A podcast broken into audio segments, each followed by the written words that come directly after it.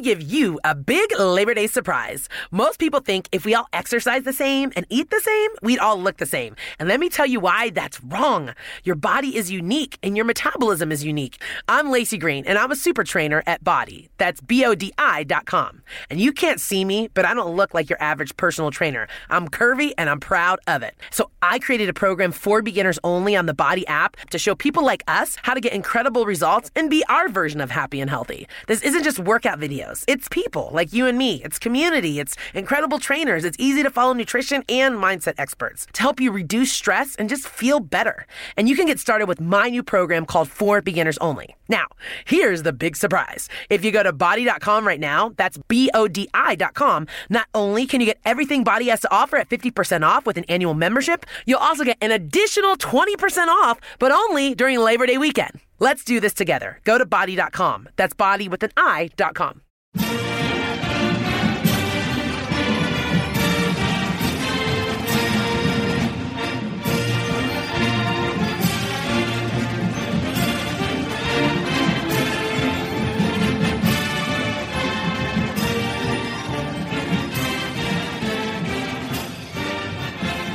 Hello, Duke fans, and welcome to episode 283 of the Duke Basketball Report podcast. It is Thursday morning, February 18th, 2021, and just like that, Duke is back on a winning streak.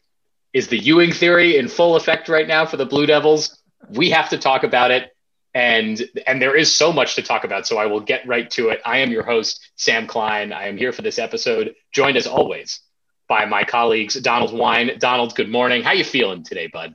I'm feeling great. There's some sleet going on outside because yet another snowstorm has done, as you know, Sam, done the DC thing. It only brought us sleet, so we're worried about that. But peace to everybody in Texas. Everyone's starting to get their power back, hopefully, uh, and getting out of the cold.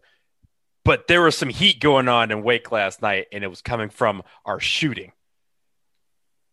and and closer to the calamities in Texas, but not exactly there. Is he's in Georgia? That's Jason Evans. Jason, good morning. Yeah, good morning. I have one of those giddy smiles on my face that I get when Duke is really, really playing well, and it's hard to wipe the smile off my face. I'm quite literally dancing. I'm.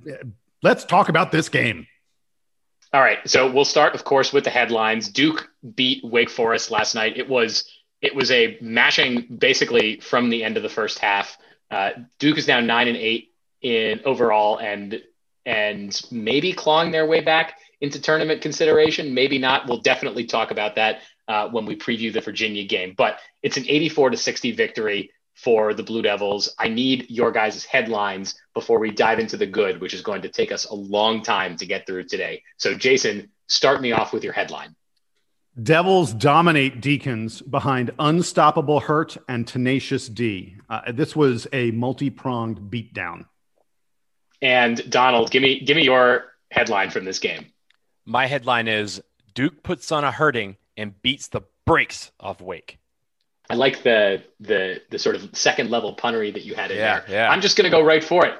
Ewing theory in full effect for Duke during Wake beatdown. I, and, and, and I, I really want to talk about this and, and talk about how much the Jalen Johnson being not on this team anymore actually might be. I don't want to put all of the, this team's flaws on Jalen Johnson, but it's certainly playing a factor here. So let's get into all of it. Donald, I'll let you go first. Give me some good points from this game. Maybe you want to start with Matthew Hurt. Maybe you want to start with Jaemyn Brakefield. Maybe you want to start somewhere else. I want to start somewhere else. I just want to say this man, we were active last night. Like we, this team played like they wanted nothing else to be the story other than the fact that they played their asses off, and they and they did that. They they were active all over the floor on offense and defense. Whenever Wake had a chance to kind of make it where they're like, hey, maybe we can get a shot and get get into this. Duke was having none of that. They were not with the play play last night. This is the Duke team that we are used to seeing. They come out, they put their foot on the necks of of a team that is weaker than them and they say hey you're not getting up. You're not going to you're not going to beat us. This is our game.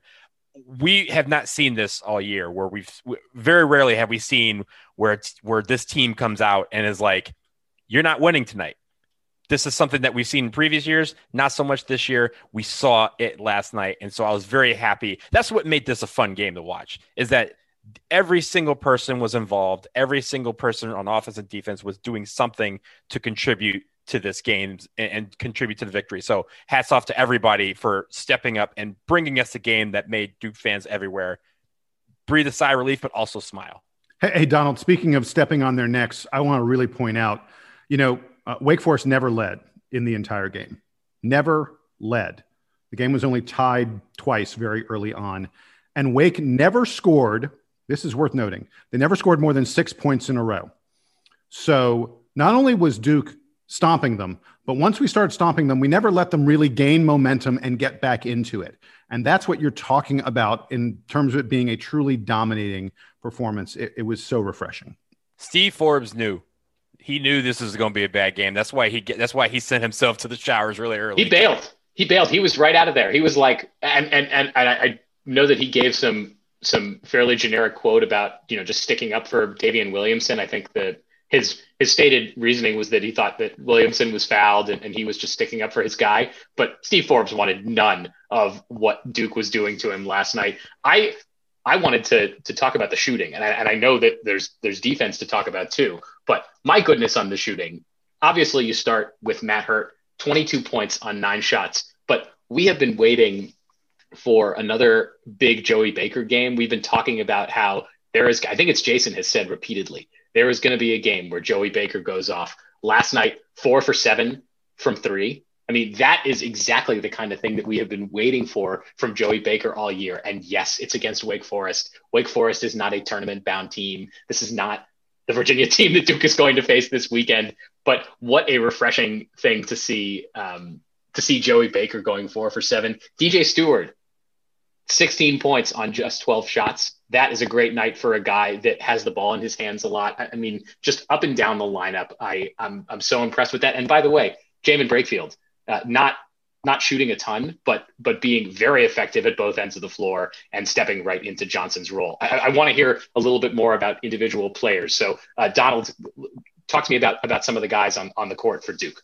Well, uh, like I said, I, I, put it in the in the intro, but Matthew Hurt was amazing and really anything that he wanted to do he could and there was times where he would take the ball and there'd be a guy in his face and he almost looked at the guy as if to say like that's cute you, you, you're you're in my face this ball is still going in the hoop it, he's doing that he's doing that skip to my lou thing where he's just like uh-huh. i don't I don't need to bother with you. Yeah, I don't see I don't see broke uh, right now. I'm getting this cash. That's what he was doing last night. It was it was fun to see that too because th- there was a point we were having fun as fans but you could tell they were having fun as players. And in this stressful year, you know, we've always wanted that from the team. If anything, hey, go out there and play and have fun. Like, yes, it's a game. Yes, we're trying to win. We want you to be competitive, but have some fun while you're doing it. These guys had a lot of fun. And I think that settled everyone down really early. Like you said, you know, six points in, you know, it was tied back and forth. And then Wake just never got momentum.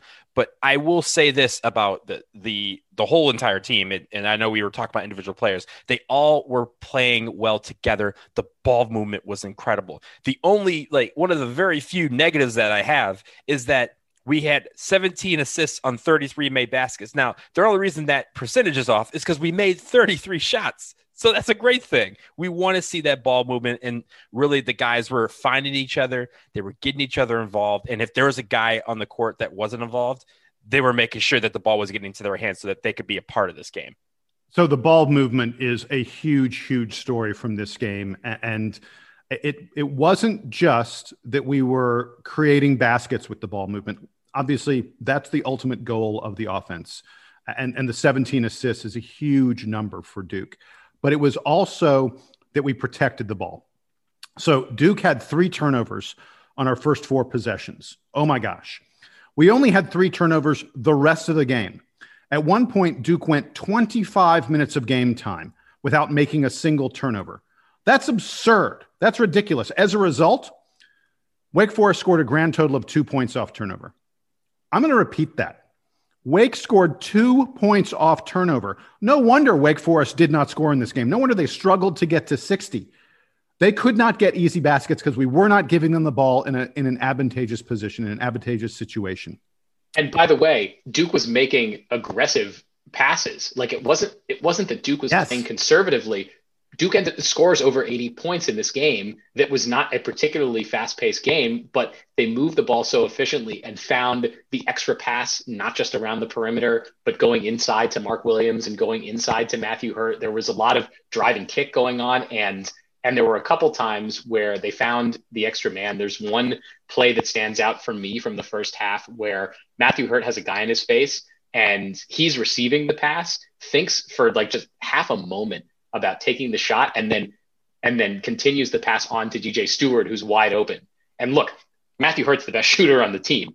Normally, you'd say, Matthew Hurt, take the shot if you're vaguely open. But he was like, no, we're gonna we're gonna keep this going. I'm gonna get other guys involved. I he knows that he wants DJ Steward to be to also be an effective shooter. So get him the ball, get that confidence, and boom, that is like it that kind of thing was happening all night for Duke. And, and there was that play at the very end of the first half where Hurt gets the ball in the corner. They came out to him. He passed out. I think it was Steward or Roach. I forget who it was. He passed out. The guy who was guarding him then chases the ball as he's supposed to because he's been burned by Matthew Hurt passing the ball. The ball then comes right back to Hurt. He is wide open for a corner three.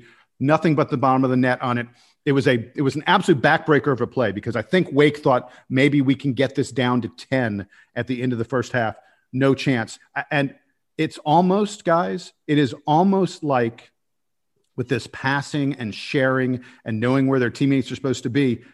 It's almost like maybe it takes young players a little while to start to learn how to play together or something crazy like that. I know that's a wacky notion, but where would you get an idea like that? And, and, just, and how could just... that possibly be manifesting on this team in this season? Just out of left field, Jason. But but really, when it comes to all this, it, it, goes back to another thing that we haven't seen a lot of all year. We were making open shots. You know how how lovely is it when you see a shot and it goes in? There was only a few times where we had guys in our faces, or and and there was only a couple times where we had heat checks and those heat checks went in. Like I think there was one where where Wendell Moore was like, ah, let me try one. I haven't made a three yet. Bam, goes in. Matthew Hurt had one where it's like, oh, there's a guy like literally two inches from my face.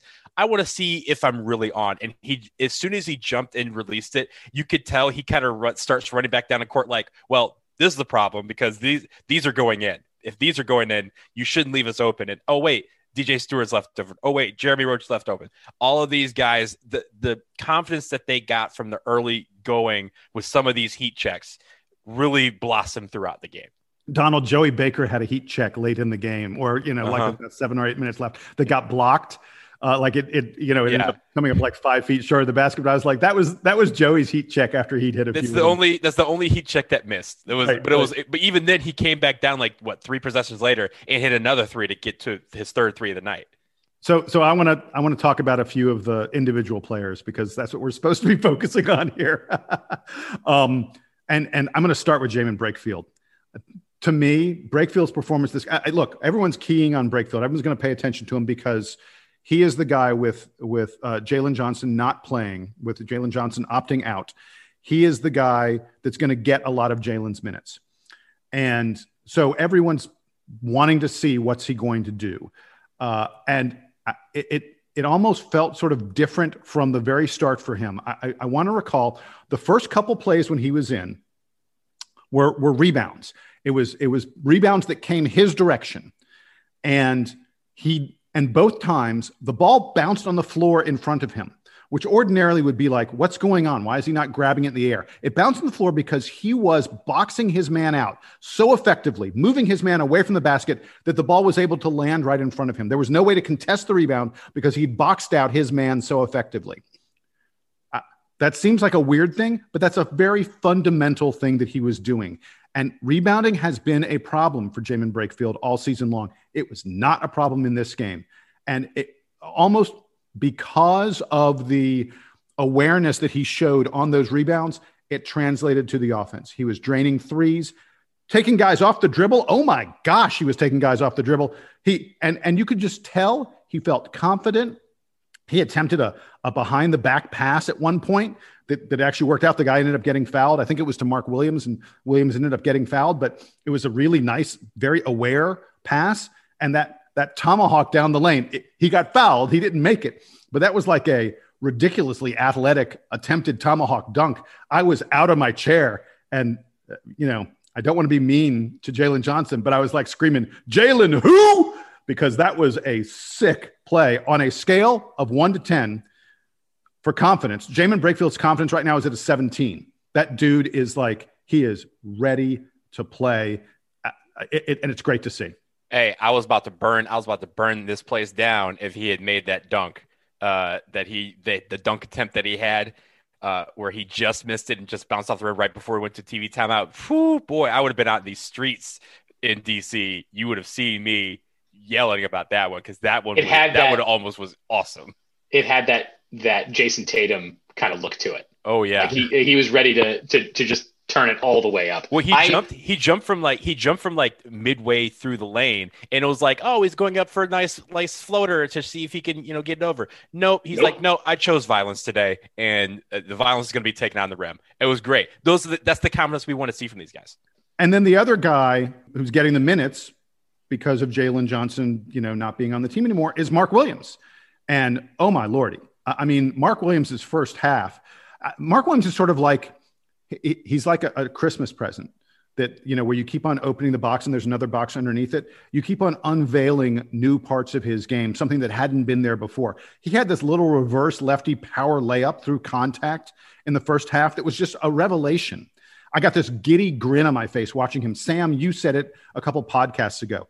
If we get a junior year Mark Williams, if he lasts at Duke until his junior season, which is suddenly not a sure thing anymore, that dude is going to own the NCAA. He is a force in the paint. He is going to be a huge part of every team's game plan. You must be aware when Mark Williams is in the game on offense and defense now. On defense, you know, in terms of when Duke's on defense, because he's blocking shots at a ridiculous rate. But on offense, he is incredibly confident. He, he, he's showing post moves around the basket. He can finish. He's a difference maker. He continues to be a difference maker. And I think one of the major reasons that Duke is playing better now than we were earlier is the emergence of Mark Williams. I wanted to look at Wake Forest's performance in this game as another positive for Duke, in that the combination of Williamson, Whitt, and Mucius for Wake, who I think are their three most effective offensive players normally, went eight for 22 last night and scored just 23 points. That is effective team defense that that shows up for them taking bad shots, not making those shots, and and Duke being able to to convert those into you know their bad possessions that turned into turnovers or their Duke defensive rebounds that went the other way.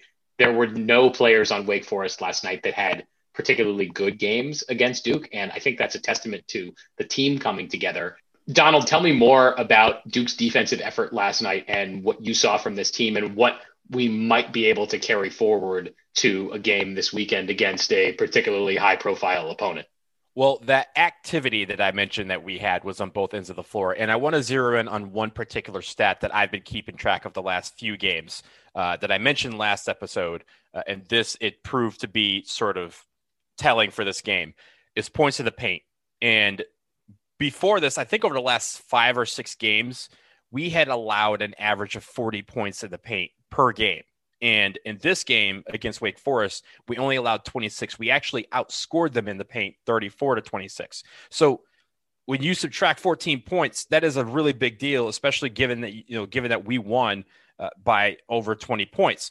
But then you factor in the three point shooting, and their perimeter shooting was uh, was just awful too. And of course, that's not going to tie in every single game. There have been times where we have seen our team play well on defense on the inside, but the other other team is just banging them from outside.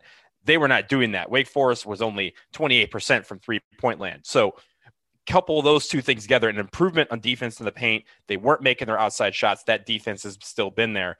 That led to a lot of competition. And really, for Duke, we had a lot of one and outs where they would miss the shot, we would get the rebound and go the other way. There was very few times that Wake Forest was able to get second chance points, and really because of that, anytime they wanted to mount any sort of comeback or any sort of momentum boost, they, didn't have it, and that's that's where the defense really succeeded. And and I'll tell you the, the thing about the defense that I noticed was we were rotating better, we were helping better. Um, it, it is clear that this is a team that has learned what it needs to do on defense. Coach K in the post-game news conference talked about the fact that they have put in a, a, a change uh, about a week or two ago in how they defend ball screens.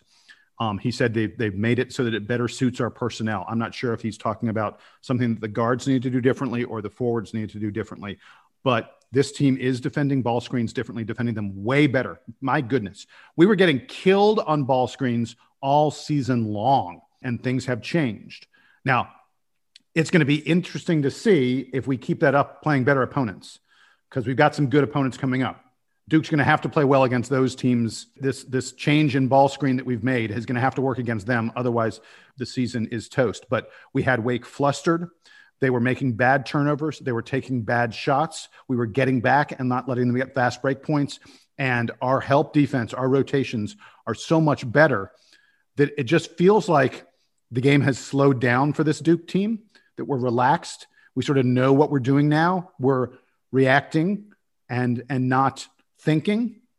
And as a result, you know, things like getting back on defense um, and and uh, you know trapping the guy who, who's in a bad situation has become second nature to them, uh, and and that's the hallmark of a good defensive team, and that's what we're becoming. I wanted to wrap up the good here with a nod to Coach K and the John Thompson towel that that he was wearing last night. I think this was a National Association of Basketball Coaches uh, thing that was going on, so this was certainly not unique to Coach K, but a very cool nod to John Thompson and an awesome um, an, an awesome tribute there that that was really good to see. Guys, I guess we have to talk bad. To the extent that there was bad, uh, let me hear it. I, I, hopefully there isn't too much in a game that Duke wins by 24. But Jason, I'll come to you first. Tell me something that you didn't like from Duke that needs to be improved quickly. There are a couple bad things. The first one, most important one, is why hasn't Duke played like this all year? okay, in a serious way, um, Wendell Moore uh, who had a pretty good game, uh, was forcing in the first half. He committed four of Duke's six turnovers, um, had a couple early turnovers. Uh, you know, you'd like to see him be a little more under control. I don't like when he jumps in the air and hasn't decided what he's going to do with the ball yet. That's that's a dangerous situation, and he, he put himself in that situation a little bit. Um, and the only other bad I had, Matthew Hurt is shooting so well it's getting harder and harder to see how the NCAA, I'm sorry, the NBA doesn't come calling for him. Uh, so it seems crazy to say that's a bad, but if you had hopes that Matthew Hurt might come back to Duke, he is shooting his way into the first round. I talked about how Duke was able to hold Wake's most impressive offensive players down last night, and, and that that was a team success across the board. I mentioned in the preview for this game that one of the Wake players that was playing better in recent weeks was Ody Oguama, who I whose name I believe I mispronounced in the preview, so I'm sorry to him for that. But uh, Oguama was he didn't play a ton of minutes last night, like just under 20 minutes, but was very effective on offense. And when we talk about the development of Mark Williams, being able to hold down a player like Oguama is going to be part of Mark Williams' development. He's going to have his hands full with Virginia big men this weekend, so he's got another shot at it. But Oguama had a had a pretty effective game in the paint against Duke, and I think that there's an opportunity for Duke to get even better at defending, especially in the interior uh, in games going forward. So that that was, I think, the the room for improvement. The other thing that I'm kind of disappointed by this season is how little we've seen of Patrick Tape. He did get a few minutes last night, and I know he'll get another opportunity next year to come back, given the situation with the pandemic and the extra year afforded to players. But I'm personally, I'm just a little bummed that that he made the whole effort of transferring to Duke and, and being a part of the program and that he hasn't contributed a ton this year. So hopefully next year we see a little more of him. It's crowded in the paint for Duke with with Mark Williams and then with recruits coming in, but maybe there'll there'll be time that, that Patrick Tape will will carve out Donald, any other negatives from this game that you wanted to highlight? Uh, I just wanted to highlight on the free throw shooting. I know we we like to ha- uh, harp on that because it's been a stat of note of uh, lately. Uh, they went seven for thirteen last night. There's one area that I you know will say like, hmm, I wonder if things could go differently, and it was when Steve Forbes got uh, tossed from the game. He got two consecutive uh, technical fouls uh, in a row during a timeout. We don't really know how that transpired. It occurred while we were in a commercial break. But when we came back, we saw Matthew Hurt attempt four free throws. He made two of them. And not to say that Matthew Hurt is a, a terrible free throw shooter, but we had the best free throw shooter on the floor, and his name is DJ Steward.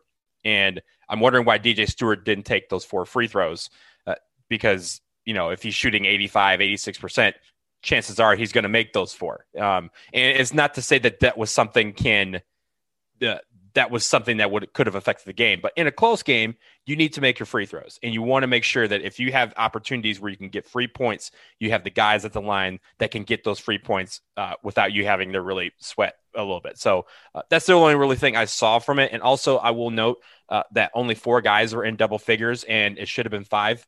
Uh, Mark Williams, I think, needs to do a little bit better uh, than his three for five performance so that he can get above 10 points and and make it so that we can have five. Because I, I, think having more people in double figures means we have scored more points and i think that is a good thing. So so just to recap donald's bad is that duke left two points at the free throw line on technical fouls in a game we won by 24 points and we had six guys score seven or more points but donald wants us to get more guys in double figures yeah well, I, I mean, to be fair, that's to be fair, you're doing pretty well. to be fair, I did say the free throw shooting was seven for 13. That's yeah. a little, little 50 cents. We want let, us get that up a little bit, but they did get to the line a little bit more. Uh, but we want to see that go up too. If they're if they're going to be doing all this stuff, I, I feel like I, I, want it where we we make you know 70 percent of our shots, uh, 50 percent from three, and all those that we missed, we got fouled and we make those free throws. So I mean, we can aim for perfection. We're just not there yet. So, guys, that'll do it for our recap of the Wake Forest game, which I think we're all appropriately giddy over. We are going to take a quick break. When we come back, we will share the latest, which is not much, on the Jalen Johnson situation, and we'll preview Duke's huge game this weekend against Virginia. Definitely their best opponent left on the schedule, and, and an enormous opportunity for Duke to maybe claw back into NCAA tournament consideration. Stick around.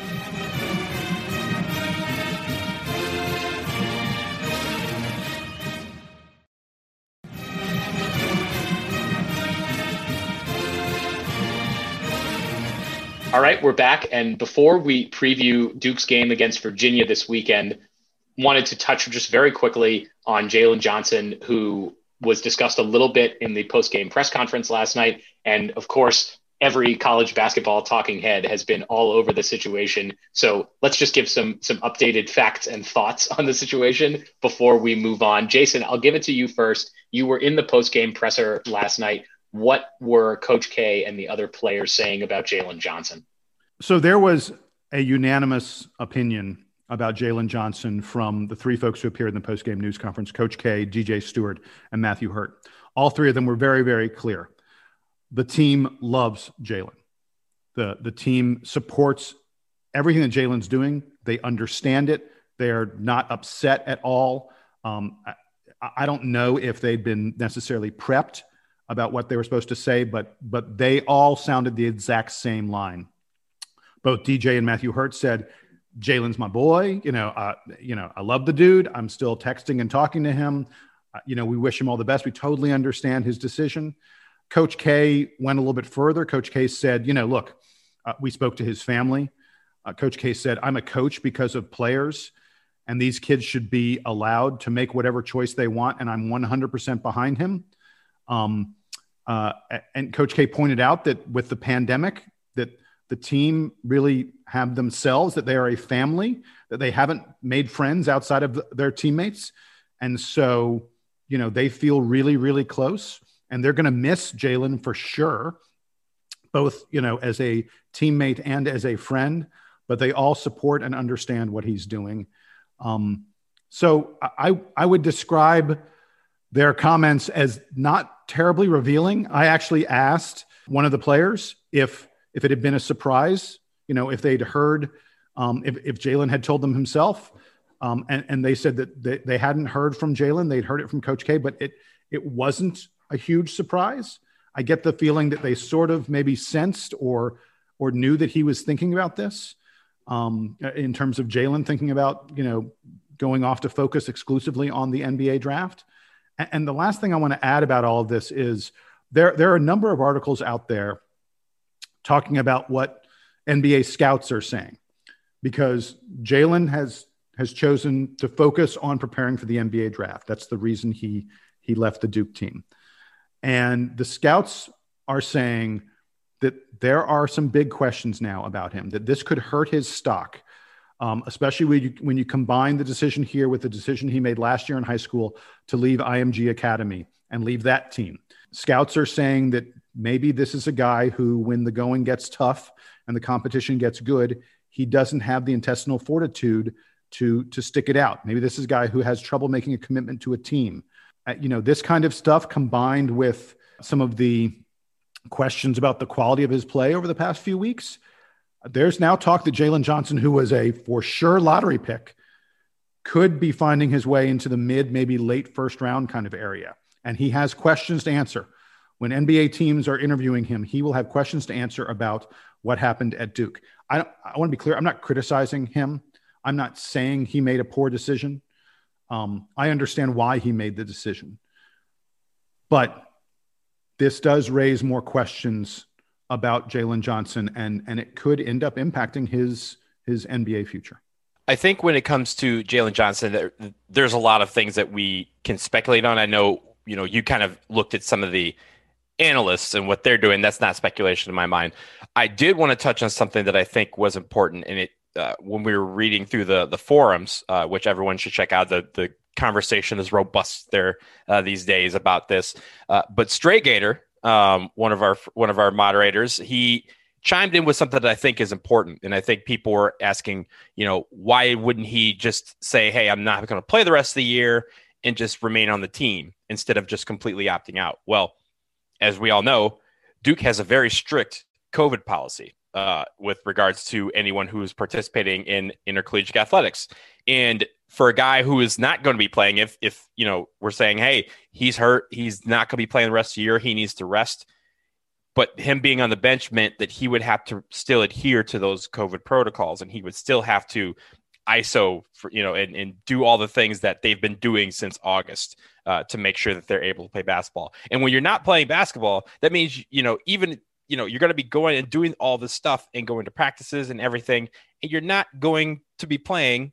So why subject yourself to those protocols? Why can't you just remove yourself from that? Also freeing up uh, freeing up the, the team that they don't have to worry about you going to you know do workouts or do tra- therapy or anything that you needed to do to start preparing for the draft. So I think that was a very interesting note that I wanted to point out about this because I think that's something that's being overlooked when we consider the to- totality of all this. Well, I, I want to be clear. I, I'm, I'm pretty sure I have a pretty good idea of what Jalen Johnson is doing. He is going to hire professional. There, there are guys out there who prepare you for the draft, who are professional trainers, professional coaches. He is going to hire folks like that, which he could not do if he was staying in the Duke COVID protocols. And he's going to go off and he is going to work with those folks to get himself as ready for the draft as possible. When someone says, I'm leaving the team to prepare for the draft, that doesn't mean I'm not playing anymore. In fact, what it means is the only thing I'm doing is I'm working on the skills the NBA needs to see from me, and I'm working with professional coaches on that. And Jalen could not do that and stay on the Duke team. So the option, like Donald said, of staying on the bench and being a part of the team and not playing, that's not there for him. That, that doesn't work with what he is attempting to accomplish. He is attempting to put himself in the best possible position to succeed in the NBA. And, and I don't blame him for it. I understand it, even, even though we're disappointed by it because we'd love to see him play more in a Duke uniform. I would echo that disappointment. And, and I'll just add that I mentioned at the top of this discussion that there's been a lot of commentary, I guess, from you know everyone like us on the internet and everyone who is a real professional basketball commentator, college basketball analyst is talking about this because it's a huge story. It's Duke's top recruit from this year opting out of the season after you know years of Duke having players like Jalen Johnson or players who are even better than Jalen Johnson who have even more brightly projected futures than Jalen Johnson choosing to stick it out on the team through whatever adversity comes along. Zion Williamson's injury, I think, being the most recent example of that, and Zion saying, no, I'm sticking it out. I'm, I'm coming back. I need to play for the team, etc. And and I think what we're missing here, and I, I said this last time too, during our emergency podcast, but I think it bears repeating, is we don't really know what's going on here. We know that you know that there was that rumbling from Jeff Goodman about the issues between Jalen's camp, quote unquote, and and Duke dating back some time. Speculation about his time at IMG from when he was in high school we don't know all the facts here. We don't know what's going on. but we can hear what Coach K and, and and the team and his teammates are saying. And Jason, I think you said that you know maybe they were coached on how to talk about it or whatever. DJ Steward seems like a seems like a great kid. He's whatever. He's 18, 19 years old. Uh, he seems like a great dude and someone that like I would be friends with if I was his age and and was going to school with him. He does not seem like someone that is just going to lie to everybody about you know Coach K is is experienced with yep. all this PR stuff and and all that, but but no one is asking DJ Steward to you know say all these right things. Like you have to talk this way about about your teammate who just left the team. It, it seems genuine, and it seems like all these guys are still getting along, and for some reason that we don't totally understand, it makes sense for Jalen to not be part of the team anymore. And unless we knew way more about the situation and all the characters involved, because by the way, there are probably characters here that we have never met, that we have never seen on camera, that are not in Duke uniforms, that are not associated with with with Duke University in any way. And we don't know who they are. We don't know all the facts. So I'd rather us all kind of step back and stop trying to, you know, assign blame to this or or cast aspersions on on Jalen or on members of the program or whoever because we don't really know. It's the same thing, you know, going back years when we started this podcast. The first like big news thing that happened was the Rasheed Sulaimon situation where he was um, where he was kicked off the team and he transferred to Maryland and all that. And I think the same thing happened back in the day when we were talking about it. We we were trying to say, look, we don't know all the facts. There's a lot of really nasty rumors about what Sulaimon did and and and why he's not on the team anymore, but we never got them clear. So it's not fair for us to be to be commenting on it. So I, I just want to echo the same kind of call for um, for a little bit of, of grace as we're as we're discussing all this because again it's all happening in the midst of the pandemic and and I can't fault anybody for making decisions that are best for their health and family right now when everything is so challenging. I mean, you mentioned the Zion, you know, blowing through his shoe a couple years ago, and, you guys remember this on the boards. We had a, it was a heated discussion about whether he should stick it out or he should call it a season when that happened. And most people were like, "Hey, no harm, man. Go, like, go get your money. You blew through. You literally blew through a shoe. Don't don't sacrifice your millions for us. Like, go ahead, sit the rest of the season out. And naturally, he he was like, "Hey, I'll come back. I'm ready to go." And we all think, you know, that was great. We were able to get, you know, what seven more games of Zion Williamson in a Duke and, uniform and let, before. Let's let's be clear. Zion said it was never a consideration. Right. It After was more. Season, it was everyone said, else talking about it. Yeah. He so, said this was never a consideration for him. And yeah. I so that's true of most guys. Right. So I think it's unfair to, to to think back then that it was cool if Zion Williamson just kind of called the season and then this time around a player decides to do just that because of injury because he wants to prepare for the draft, he wants to be as healthy as possible, that all of a sudden it's become a, a thing. And and I think it's probably because of the pattern that that you alluded to, Jason and, and, and Sam, with what happened in, in high school. But I, I think it is still unfair that we are quick to dismiss and and and forgive Zion Williamson for even thinking about it, even though he wasn't, and then blame, assign blame to Jalen for doing what we were going to allow probably the best player we've seen in a generation do two years ago.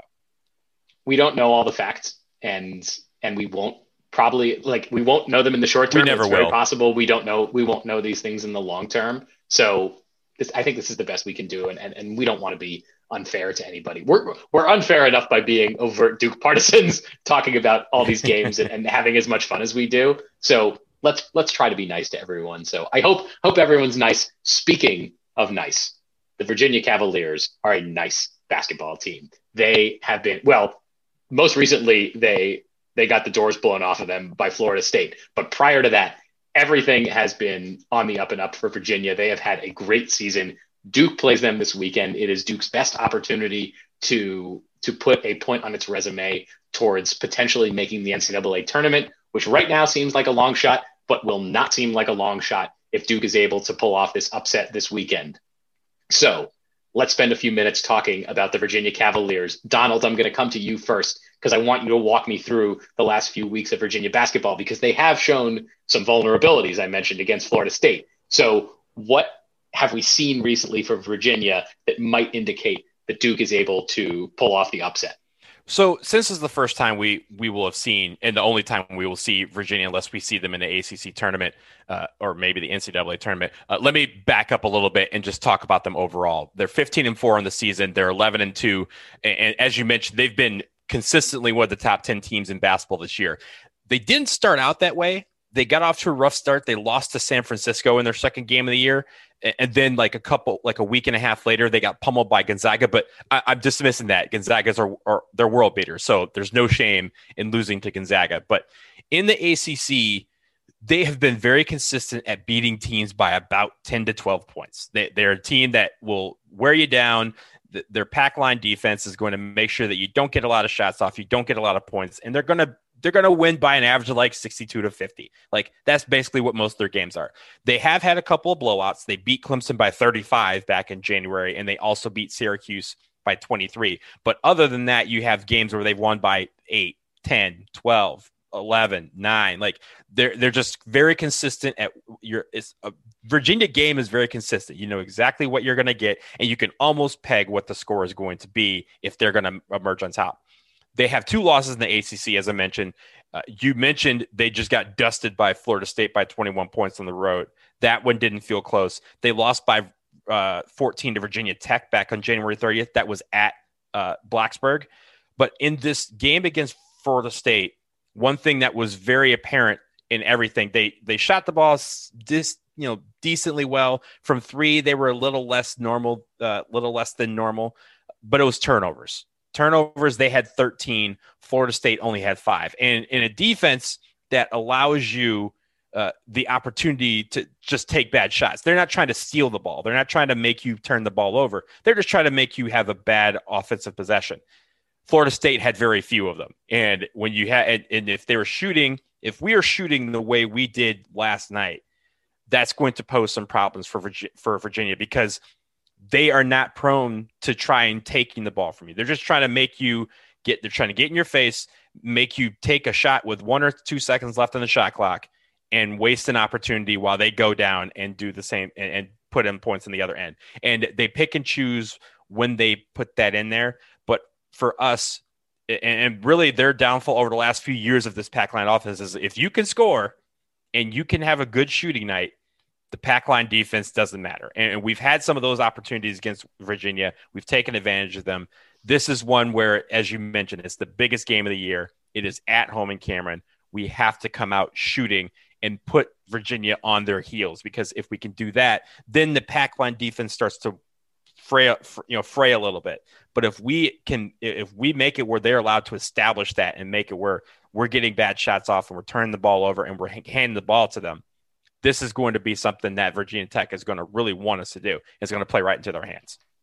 It's amazing to me that every year consistently with Tony Bennett's teams, they always like regardless of, of, of who's on the floor for them, they are always going to play slow. They are always going to play deliberately, and therefore they may occasionally be prone to teams that have a really good shooting night. Jason, can you talk me through some of the advanced analytics on Virginia? I said always slow. That is a hallmark for this program under Tony Bennett. But what else do we see in the metrics that that maybe could cause holes for them? So I'm going to tell you something fascinating about this Virginia team. Which is, eh, yeah, you're right. They play slowest molasses, slowest pace in all of Division One. You're going to get about 10 fewer possessions per game against Virginia than in an average NCAA game. And and you may think, oh, 10, that's 10 is a lot. That's a lot. They're only like 65 possessions in an NCAA tournament game. So only getting 55 versus 65, that makes a huge difference in the final score. But here's the thing I want to tell you about Virginia. This is not the same UVA team we've seen in recent years. This team is number 23 in the nation on defense. That's very good. Look, they're a great defensive team, but the last time UVA wasn't one of the top 10 defenses in the country was 2013 almost a decade ago. They have made a hallmark out of being a team that is super great defensive efficiency.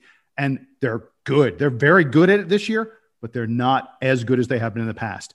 And the other difference is this is actually a good offensive team. Look, a year ago, we saw this UVA team was great on defense, terrible on offense. This team is actually better on offense than they are on defense. I said they're 23rd on defense, they're 14th on offense. And this UVA team is actually a really, really good shooting team. The way they beat you, yes, they slow you down. Yes, they make it hard for you to score. They shoot over you. They're great from three. They hit almost 40% of their three pointers, the seventh best three point shooting team in the country, and they take a lot of threes. And you know what? They're not too bad at twos either. They hit 55% of their two point shots. That translates to be the fifth best effective field goal percentage in the land. When this Virginia team shoots the ball, they tend to score. So that's a huge deal. They are also incredibly careful. They're uh, among the top 10 teams in the country at not turning the ball over. And do not put them on the free throw line. Goodness gracious. Virginia hits 79% of their free throws, one of the best free throw shooting teams in the country. The only thing they don't do well on offense is rebound. 321st in the country at offensive rebounding. The thing about their defense, the pack line is it forces you to take bad shots, but they don't force a lot of turnovers and they don't and they and they rebound really well. So the pack line, because it's playing back close to the basket, you can shoot over it, but you can't penetrate it to get easy shots, and you can't get rebounds against them. So the so this weird thing is they don't get offensive rebounds, but they get a ton of defensive rebounds, and they protect the rim really well. They're a top forty uh, shot blocking team. Um, one last thing I wanted to mention about them in terms of the analytics, they don't use their bench. They, their bench only accounts for 22% of their minutes played, which is one of the uh, lowest numbers in the nation, 325th in the nation in bench in bench usage. Most teams in the NCAA use their bench more than 30% of the time. Virginia only 22%. So if you get them into a little bit faster paced game, maybe that that becomes a factor for them. But good luck getting Virginia into a fast paced game. I think that's almost impossible to do. Jason, I'm glad you brought up the bench because I was going to say you know, normally when I preview some of the players from the team, I'll tell you about a few starters and then maybe some reserves to look out for. Not really the case with Virginia. I'm going to focus entirely on the guys we expect to start. It's it's the same group. It's been the same group for a while, and and those are the guys that make most of the impact for Virginia. Unfortunately for Duke, those guys overwhelmingly pretty good basketball players. And I'm going to start with Sam Hauser, who is a senior transfer. He actually played for for Steve Wojciechowski, our our former Duke player and Duke assistant. He was Wojo's player at Marquette. He and his twin brother were both there, and and the Hausers both transferred away from Wojo's team. So Sam Hauser is now the the, the kind of star of, of UVA this year. He's a, like I said, he's a senior. He's a big guy, 6'8", 218. And oh boy, can he shoot the basketball. He is a great shooter. He also gobbles up a ton of rebounds for Virginia from the pack line defense. So Sam Hauser's a guy that that Duke is going to have to be careful with. I assume that Matthew Hurt's going to be guarding him, and that is going to be a challenge for Matthew Hurt. But the Sam Hauser versus Matthew Hurt offensive back and forth, I think is going to be really fun to watch. I, I hope, by the way, going into this game, that Duke is able to keep this competitive and and maybe eke out the win. But I think there are going to be a lot of fun matchups on the floor, and so I'll, I'll kind of preview a few of those. Real quick on Sam Hauser, uh, I, I know you were mentioning him. This will be the second Hauser brother that we faced this year. We faced Joey, uh, who transferred to Michigan State. And remember, those two were actually supposed to play each other in the ACC Big Ten Challenge, but it had been canceled uh, due to COVID. So uh, I do think that we can take a look at that game to kind of see. They have, uh, I mean, they're not totally different, but they do have some similar traits in their game. And I think Matthew Hurt can look to that game as kind of a way of how to play uh, Sam Hauser uh, on Saturday. There are two guys who are going to stand out for Duke fans, Kihei Clark and Jay Huff, who have both been key contributors for this UVA team. They were both on the national championship team a couple years ago. Kihei Clark, of course, being the point guard. He's a little guy. I think he's only like 5'9, 5'10, but very effective. Uh, plays, you know, basically every minute for UVA. The, the key with Kihei Clark is that he's he's good, not great at holding on to the basketball. Jason mentioned that UVA doesn't turn the ball over a lot. The one guy that you can kind of force into turnovers is Kihei Clark. So I want to see what DJ Steward and maybe Jeremy Roach do to him on defense because that's going to be maybe one of the keys for Duke is if you can turn Clark over four or five times, that could turn into something. I think Jordan Goldwire is going to be a huge, huge factor on him. Um, I expect you know, when Goldwire is probably going to play, you know, around 25 minutes. That's what he's been playing a lot lately. Um, I expect he will be on Kihei Clark that whole time. Kihei Clark is the engine that drives this Virginia offense. The other guys are the shooters. The other guys are making the baskets, but Kihei Clark is the, you know, the ignition that gets it all started. He plays the hardest, the toughest of anybody on that team, and it will be Jordan Goldwire's job to make things difficult for him. If things are difficult for Kihei Clark, Virginia will be in trouble the last sort of most prominent member of this team that I think Duke fans are all familiar with is Durham native Jay Huff, who has made it his business to just be amazing against Duke in years past. And and I expect it will be no different this weekend. Jay Huff always gets excited to play teams from the triangle. He's he's from the area. So this is this is certainly on his radar. And the scary thing about Jay Huff is that he's a seven footer who just drains baskets outside, inside, free throw line, you name it. Jay Huff gets buckets. He is a dude, by the way. If Duke had had recruited Jay Huff, I can't even imagine how much other programs would hate a a Jay Huff in a Duke uniform. So that is going to be, I think, the toughest matchup for Duke. Like as tough as Sam Hauser is, Duke has Matthew Hurt going against him. Mark Williams, as good as he's played, I do not think is is ready for the the hurt that that Jay Huff is going to put on him. Uh, yeah, and and that is one of the most important matchups, if not the most important matchup in this in this upcoming game. Uh, Jay Huff, as you mentioned, he's hitting almost 45% of his threes, and he's taking a lot. Like lately, he started taking more and more of them. Like you can't find a game where he doesn't take three, four, five, six three pointers. In our past game, um, uh, both both against NC State and against Wake, but especially you noticed it against Wake Forest. The scouting report Mark Williams was able to stay back in the lane when uh, uh, uh, uh Ogechi Oguama, I, I, can't pronounce the guy's name, I'm sorry, Oguama, when he was when he got the ball outside, Mark Williams was a good 10 feet away from him because he knew he was not going to shoot from the perimeter. Oguama hasn't attempted a single three pointer all year. So Mark Williams stayed back and was able to help defense in the lane when Oguama went outside. Mark Williams will not be able to do that against Jay Huff. You have to follow Jay Huff to the perimeter or he will shoot threes over you. And I got bad news for you, Mark Williams.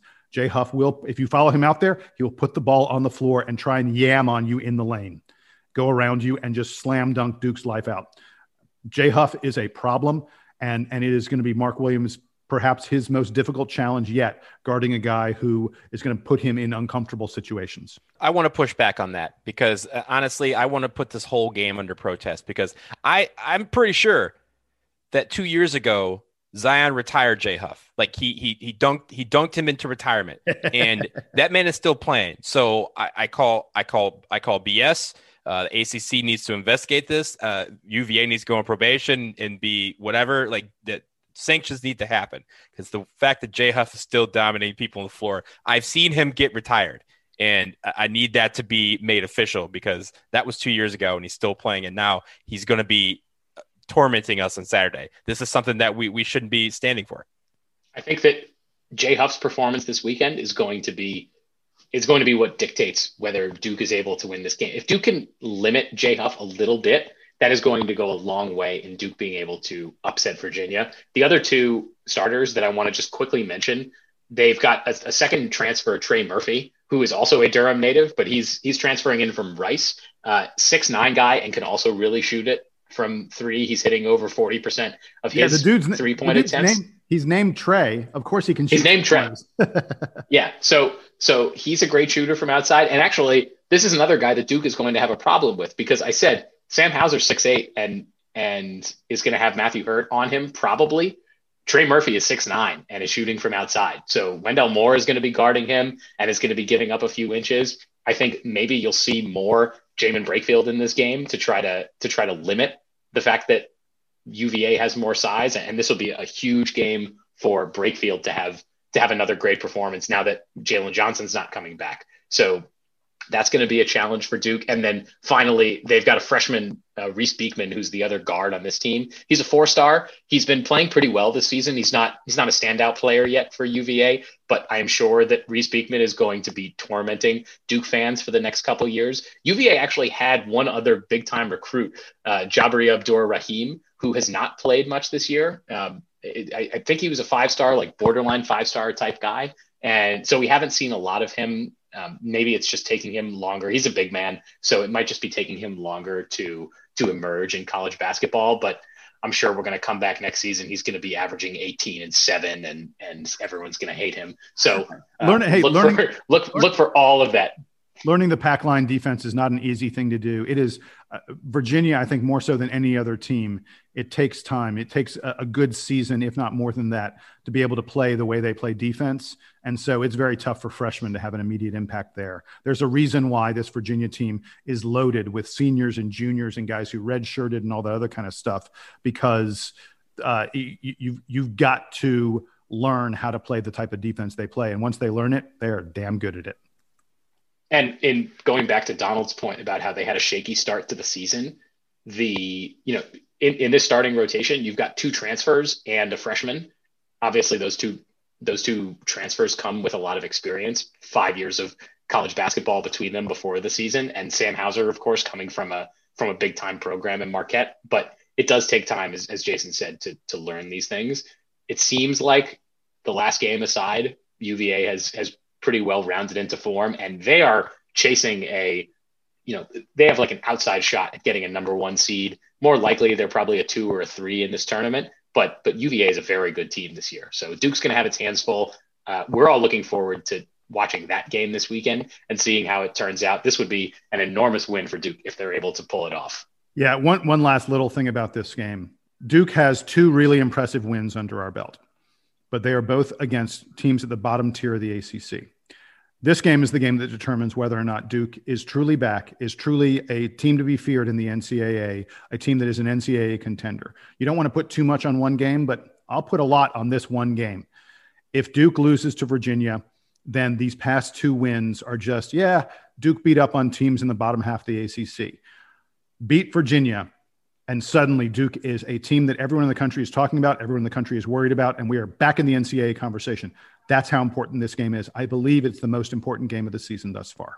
And they will talk about the fact that, you know, how a lot of times they take the full breadth of work. We've had some instances in the past where we've had key players that were out for most of the season, and then they come back and they go, hey, you know, Kyrie's back they're playing really well. They, you know, and it helps us in our seeding. It helps us in in them determining what type of team they expect to see in the NCAA tournament. So with, with Jalen Johnson gone, this is a big test for us, only because the selection committee will say, "Hey, not only did they beat Virginia, but they did it without who we thought to this point was their was one of their best players."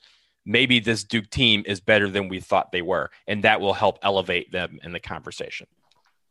So we will be back with you after Duke plays Virginia, win or lose. We are certainly still following the Jalen Johnson story as it unfolds. And, and if we hear anything more, we'll share it with you and discuss it here. But until then, stay in touch with us, dbrpodcast at gmail.com.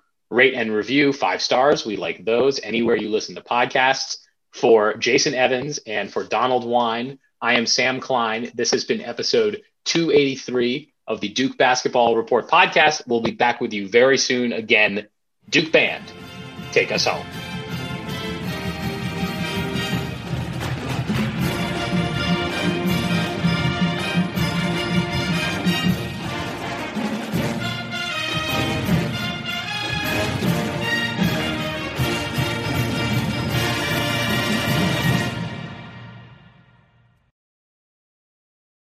Give you a big Labor Day surprise. Most people think if we all exercise the same and eat the same, we'd all look the same. And let me tell you why that's wrong. Your body is unique and your metabolism is unique. I'm Lacey Green and I'm a super trainer at BODi. That's B O D I.com. And you can't see me, but I don't look like your average personal trainer. I'm curvy and I'm proud of it. So I created a program for beginners only on the BODi app to show people like us how to get incredible results and be our version of happy and healthy. This isn't just workout videos videos. It's people like you and me. It's community. It's incredible trainers. It's easy to follow nutrition and mindset experts to help you reduce stress and just feel better. And you can get started with my new program called For Beginners Only. Now, here's the big surprise. If you go to bodi.com right now, that's B O D I.com, not only can you get everything BODi has to offer at 50% off with an annual membership, you'll also get an additional 20% off, but only during Labor Day weekend. Let's do this together. Go to bodi.com. That's body with an I.com.